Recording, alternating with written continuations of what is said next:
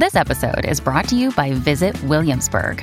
In Williamsburg, Virginia, there's never too much of a good thing. Whether you're a foodie, a golfer, a history buff, a shopaholic, an outdoor enthusiast, or a thrill seeker, you'll find what you came for here and more. So ask yourself, what is it you want? Discover Williamsburg and plan your trip at visitwilliamsburg.com. When you need mealtime inspiration, it's worth shopping Kroger, where you'll find over 30,000 mouthwatering choices that excite your inner foodie. And no matter what tasty choice you make, you'll enjoy our everyday low prices, plus extra ways to save, like digital coupons worth over $600 each week. You can also save up to $1 off per gallon at the pump with fuel points. More savings and more inspiring flavors make shopping Kroger worth it every time. Kroger, fresh for everyone. Fuel restrictions apply. This is Optimal Relationships Daily, episode 887.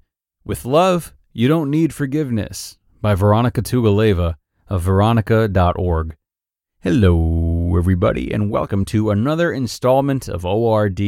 I am your host, Greg Audino. Very happy to have you here today as we ring in another episode of the podcast on which I narrate to you from different relationship content from all across the globe.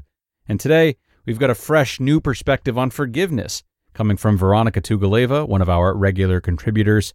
She's going to talk to us about how forgiveness is not necessary in love and what we can do to harvest a real sense of love and make it so.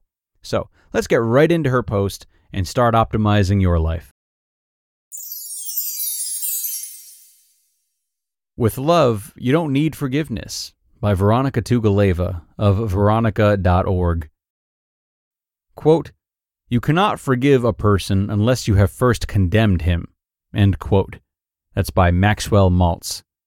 Forgiveness is a common prescription. How many gurus, experts, and teachers have told you to practice daily forgiveness? How many times have you heard that you should forgive those who have hurt you in the past, as well as in the past five minutes? To forgive is said to be divine. To forgive every day is supposedly the road to happiness. Forgiveness, however, does not translate well into a daily practice. Imagine reliving painful moments, crying, and sitting through your worst triggers every single day of your life. That would be exhausting. Ultimately, forgiveness is like an antibiotic. It should be taken as a last resort. The first resort is prevention. Imagine what would happen if your first instinct was to relate to people in a way that rendered all forgiveness completely unnecessary. Forgiveness, by definition, is the act of giving pardon. Would you forgive a butterfly for flying? Would you forgive a cloud for raining on you? A child for crying? Of course not. There's no need to forgive these things because you sense no wrongdoing. You have not made any judgment that forgiveness needs to erase. When I first began my journey of self revelation, I started forgiving people from my past. I'd been holding intense resentment against anyone and everyone who had hurt me in any way, big or little. Forgiving people by the dozen felt like removing giant stones from my chest. Forgiveness seemed, to me at the time, a miracle. Then, I came to forgiving those who were close to me. I still remember the first time I sat with my family after I thought I'd become a completely different person. I still remember my shame as the same old anger grew intensely and uncontrollably within me. You know the feeling. Every word, every insult, every look was too much to bear. My face reddened, my heart sped, and my hands tingled. Suddenly, all of that forgiveness talk went right out the window. After I calmed down, or more accurately, after I left town, I could forgive. Miles away, it was easy. Still, I felt ashamed of my reaction. I promised myself I would do better. I didn't. Visit after visit, I would reach my breaking point. I was ready to tear my hair out. I could forgive everyone else. What was I doing wrong? Eventually, I found the flaw in my thinking. I kept assuming there was something to forgive. For me to forgive, I had to first judge what was being said or done to me as wrong, offensive, or hurtful. Then I had to become upset think of other situations when I'd felt upset like that, start to feel helpless, tense up, become irritated, brood, and so on. I had to go through that process until I reached my boiling point. Then, and only then, I could practice forgiveness. If I never went there, there would be nothing to forgive. Looking at people through the eyes of unconditional love, there's nothing to forgive because no one wrongs me. I judge no one as having done wrong to myself or otherwise. The so called toxic people that live all around me are like fish out of water. They are lacking in a basic life necessity, so they are struggling to stay alive. They hurt because they're hurt. Ultimately, however, it has been and always will be my choice to take their actions personally.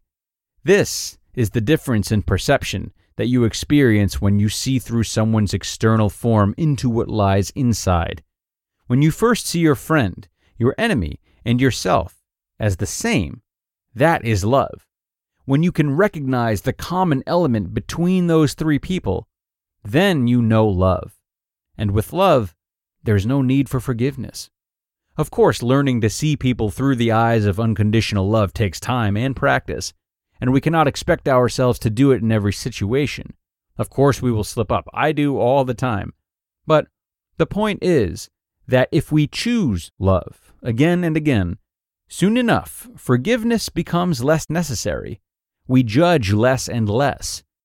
If you are suffering from resentment for someone, why not try taking a different look at the one who you believe has wronged you? Ask yourself Does this person have enough love in his or her life? In what way were their actions symptoms of his or her own suffering? Instead of seek to pardon, seek to understand. When you see your enemy's actions and words as completely reasonable byproducts of his or her livelihood and experiences, then you do not need to forgive. You will have simply withdrawn judgment and added love. You just listened to the post titled, With Love, You Don't Need Forgiveness by Vironika Tugaleva of vironika.org. I really enjoy this post from Vironika, a really unique and truthful approach to the concept of forgiveness. What a wonderful state to be in if we were able to not take the acts of others personally and thus not need to forgive. Wow it's something that is very challenging to do, and we can't necessarily get there with the snap of a finger now that we've heard this episode, illuminating us on the possibilities of it. Uh, so, my advice would be to get there on your own terms. So, if unconditional love sounds like too much, see it instead as people acting in certain ways based on their past hurts, as she said, the same way that you have, and the same way that we all do. Or ask yourself what some of the things they say might have to do with themselves more than with you these kinds of baby steps that you can tailor to where you're at right now are the key to long term improvements with forgiveness. So take the steps you need to do today and make forgiveness a last resort in your life in the best possible way. And that'll do it for me, everyone. Thank you so much for listening today until the end. A really poetic and philosophical read today, which we always love, and I hope you feel the same way. We're heading out now, but we will be back tomorrow in 888 with a post from Evan Marc Katz. So don't miss out. Come on back tomorrow where your optimal life awaits.